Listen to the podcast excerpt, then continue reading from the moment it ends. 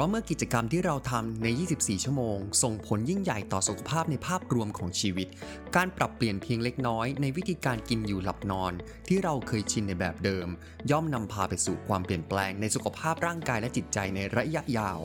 เชิญชวนมาฟังและทำกิจกรรมไปพร้อมกับครูแมวเซาในรายการ ครูแมวเซาชวนทำที่จะมาถ่ายทอดเนื้อหา และทำกิจกรรมเพื่อปรับเปลี่ยนชีวิต จากในหนังสือ Eat Move Sleep กินหลับขยับตัวทุกวันพุธ เวลา 18 นาฬิกา ได้ที่ช่องทางพอดแคสต์ และเพจ Facebook ครูแมวเซา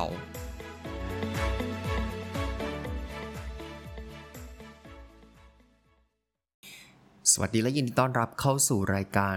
ครูแมวเซาชวนทำใน EP ที่ 11 นะครับ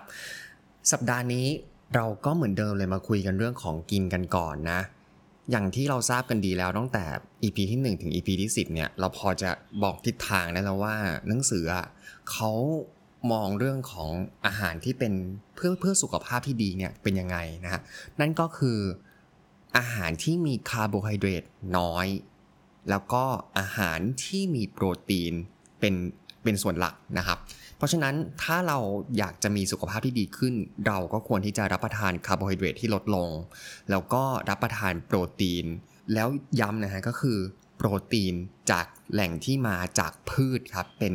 เป็นโปรตีนที่ดีที่หนังสือเล่มนี้อยากเขาเชียร์อยากให้เรารับประทานนะครับ ทีนี้แล้วโปรตีนมันมาจากไหนได้บ้าง อย่างที่เราทราบกันดีก็คือในเนื้อสัตว์เนาะแล้วโดยปกติเราก็รับจากแหล่ง โปรตีนจากแหล่งจากเนื้อสัตว์เนี่ยเป็นหลักอยู่แล้ว แต่จริง ๆ แล้วเนี่ยครับโปรตีนก็ยังมีอยู่ในผักและผลไม้ด้วยเช่นเดียวกัน รวมถึงเมล็ดธัญพืชนะครับ ผู้เขียนได้แชร์ประสบการณ์ส่วนตัวครับว่า สักประมาณช่วงต้นทศวรรษที่ 20อะ เขาก็เริ่มหันมาใส่ใจการกิน คือเขาค้นพบตั้งแต่ตอนนั้นแล้วว่าการกินโปรตีนที่มากขึ้นเนี่ยมันจะช่วยช่วยอะไรหลายอย่างเกี่ยวกับชีวิตเขา แต่การที่เราเขากินโปรตีนเนี่ยก็อย่างที่บอกครับเขาก็เลือกกินจากเนื้อสัตว์มาก่อน แล้วเขาก็เลือกทานเนื้อแดงแล้วก็ชีสนะฮะเป็นแหล่งโปรตีนหลัก แต่ไม่นานครับเขาค้นพบกลับมาว่า เขาได้ไปตรวจเลือดแล้วก็พบว่าคอเลสเตอรอลเนี่ยของเขาอะสูงมากขึ้นเป็นประวัติการณ์ตั้งแต่เอาเป็นว่าทำสถิติ สูงลิบอะแล้วก็ยังพบอีกว่าในช่วงนั้นเนี่ยจากที่เขาเป็นเนื้องอกเนาะจากปัญหาเรื่องของโรคของทางพันธุกรรม VHL เนี่ยช่วงนั้นน่ะเนื้องอกที่ไต แล้วก็ตับอ่อนของเขาก็กลับเจริญเติบโตเร็วมากกว่าปกติกว่าที่เคยเป็นมาเลย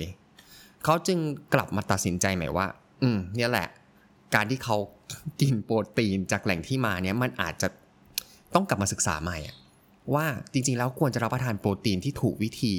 และถูกประเภทนั้นน่ะคืออะไรกันแน่ แล้วเขาก็มาพบว่าเขาหันมารับประทานโปรตีนนะครับจากผักและผลไม้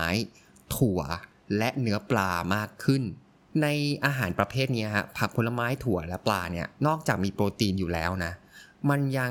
มีโอเมก้า 3 ครับ ซึ่งเป็นกรดไขมันจำเป็นที่ช่วยป้องกันมะเร็งบางชนิด ภาวะสมองเสื่อม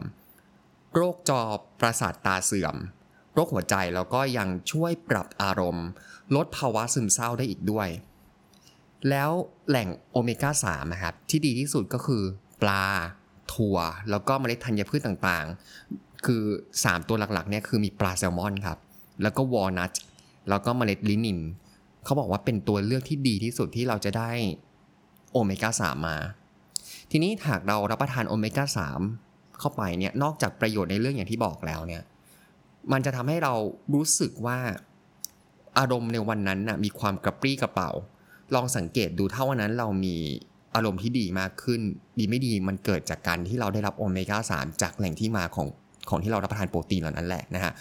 เอาเป็นว่ามันช่วยกระตุ้นอารมณ์ของเรา และทำให้สุขภาพของเราดีขึ้นในระยะยาวด้วย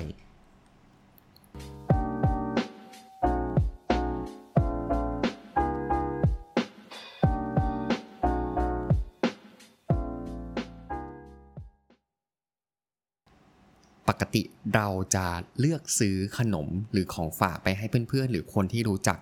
กันยังไงครับ อืม ลองคิดดู ลองลำลึกดูว่าเอ๊ะปกติเราซื้ออะไรเนาะส่วนใหญ่ก็จะเป็นของจากพื้นถิ่นที่เราไปเที่ยวแล้วเรานำกลับมาฝากใช่ไหม เรามักจะซื้อขนม เราเลือกซื้อขนมที่มีแนวโน้ม ไม่ค่อยดีต่อสุขภาพเท่าไหร่ฮะ เพราะว่าเรามองเรื่องความอร่อย ที่นี่อะไรดีส่วนใหญ่แล้วเนี่ยขนมในพื้นที่นะ ก็ถ้าไม่ได้โฟกัสเรื่องว่าต้องสุขภาพดีอะไรเงี้ยมันก็จะอุดมไปด้วยน้ำตาลและแป้งไงถูกต้องครับ เรามักจะซื้อขนมที่อุดมไปด้วยน้ำตาลและไขมัน ทั้งทางที่เราก็รู้อยู่แก่ใจครับ แล้วเราเองถ้าเป็นสายสุขภาพเราอาจจะแบบไม่ได้อยากกินอาหารหรือขนมนี้สักเท่าไหร่เราเพราะเรารู้สึกว่ามันก็ไม่ได้ต่อสุขภาพเราเอง หมายความว่าเรากำลังจะให้ความสำคัญในสุขภาพ และสวัสดิภาพของเพื่อนๆ และคนที่เรานำขนมนั้นไปฝากน้อยกว่าตัวของเราเอง ฟังแล้วหมายความว่า เราให้ความสำคัญคนอื่นน้อยกว่าตัวเองนั่นแหละคือตัวเราเองยังไม่ได้จะมากินอะไรอย่างเงี้ย แต่พอเราเลือกจะซื้อของให้เพื่อนอะเรากลับเฮ้ยทำไมเราไม่เอาของดีให้เพื่อนอะมันเป็นงานวิจัยออกมาเลยครับว่า คนส่วนใหญ่จะเป็นแบบนั้นนะครับ เพราะฉะนั้น ถ้าเราเลือกได้เรากลับมาดูนิดหนึ่งก่อนที่เราจะซื้อขนมหรืออะไรไปฝากเพื่อนอะให้เรากลับมาคิดครับว่าเราเปลี่ยนชุดความคิดของเราเอง แล้วแนะนำอาหารที่ดีต่อสุขภาพ และมีประโยชน์ให้กับพวกเขา อย่างน้อยมันก็เป็นการบอกให้กับเพื่อนๆ หรือคนที่เราจะเอาของไปฝากว่า เราใส่ใจในสุขภาพของเขานะ แล้วเราก็ใส่ใจในสุขภาพของเขาไม่น้อยกว่าสุขภาพของเราเองเลยด้วยซ้ำไป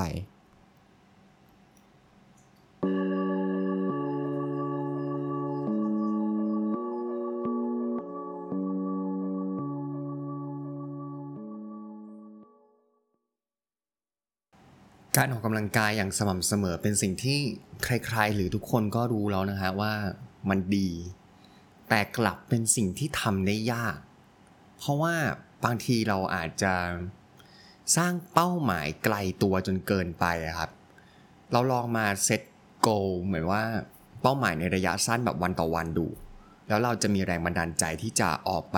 ออกกำลังกายหรือเริ่มตื่นนอนขึ้นมาแล้วออกกำลังกายได้อย่างทันทีอะครับ ถ้าเรามีแรงบันดาลใจในวันนั้น แล้วเรารู้สึกว่า เอ้ย เป้าหมายเนี้ยมันโดน เราก็จะลุกขึ้นมาทำการออกกำลังกายได้โดยทันทีนะครับ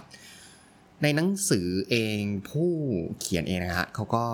มองเรื่องของการอยากมีปฏิสัมพันธ์ที่ดีกับเพื่อน เพื่อนร่วมงานแล้วก็สมาชิกในครอบครัวเนี่ยเป็นแรงจูงใจที่ใช้ในระยะสั้นเลย หมายความว่าทุกครั้งที่เขาได้ออกกำลังกายในตอนเช้าครับ เขารู้สึกว่า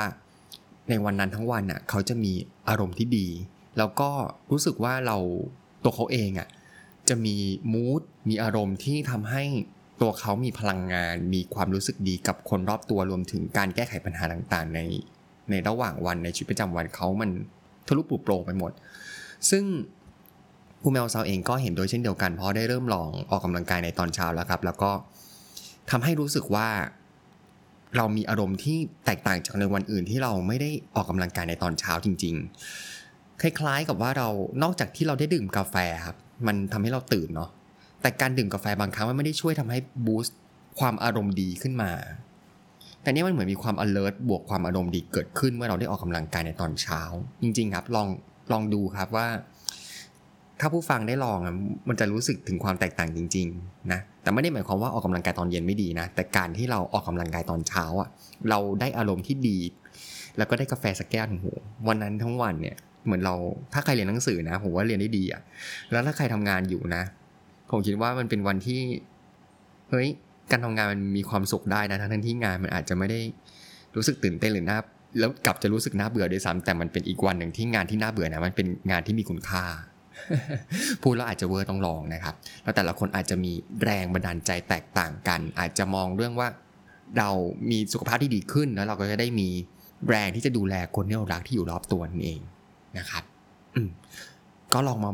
ส่งเมสเซจมาบอกก็ได้นะครับว่า คุณมีแรงบันดาลใจอะไร ในระยะสั้นที่ทำให้วันนี้เราลุกขึ้นมาออกกำลังกายนะครับ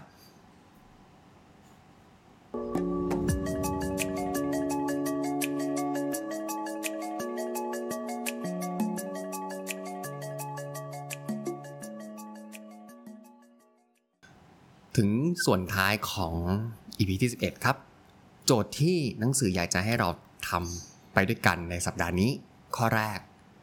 ค้นหาวิธีที่จะทำให้เราได้รับโปรตีนจากผักและผลไม้ให้ได้มากที่สุด ข้อ 2 เลิกซื้ออาหารที่เราเองก็ไม่ได้กิน แล้วเรากลับซื้อไปให้คนอื่น แล้วก็เวลาที่เราซื้อหรือเราทำอาหารให้กับคนอื่นนั้นน่ะให้นึกถึงสิ่งที่ดีที่สุดต่อสุขภาพ ของพวกเขาด้วย ข้อ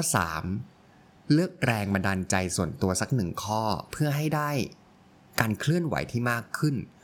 หาวิธีเตือนตัวเองทุกวันอาจจะด้วยรูปภาพ ข้อความหรือว่าคำคมก็ได้นะครับ เพื่อเป็นแรงบันดาลใจในระยะสั้นในการออกกำลังกายของเราในวันนั้นนั่นเอง ขอขอบคุณที่อยู่ติดตามรับฟังกันจนจบนะครับ และหวังว่า EP นี้จะเป็น EP ที่น่าจะโดนสำหรับใครหลายๆคนด้วยเช่นเดียวกัน สวัสดีครับ บายบายเพราะเมื่อกิจกรรมที่เราทำใน 24 ชั่วโมง ส่งผลยิ่งใหญ่ต่อสุขภาพในภาพรวมของชีวิต การปรับเปลี่ยนเพียงเล็กน้อยในวิธีการกินอยู่หลับนอน ที่เราเคยชินในแบบเดิม ย่อมนำพาไปสู่ความเปลี่ยนแปลงในสุขภาพร่างกายและจิตใจในระยะยาว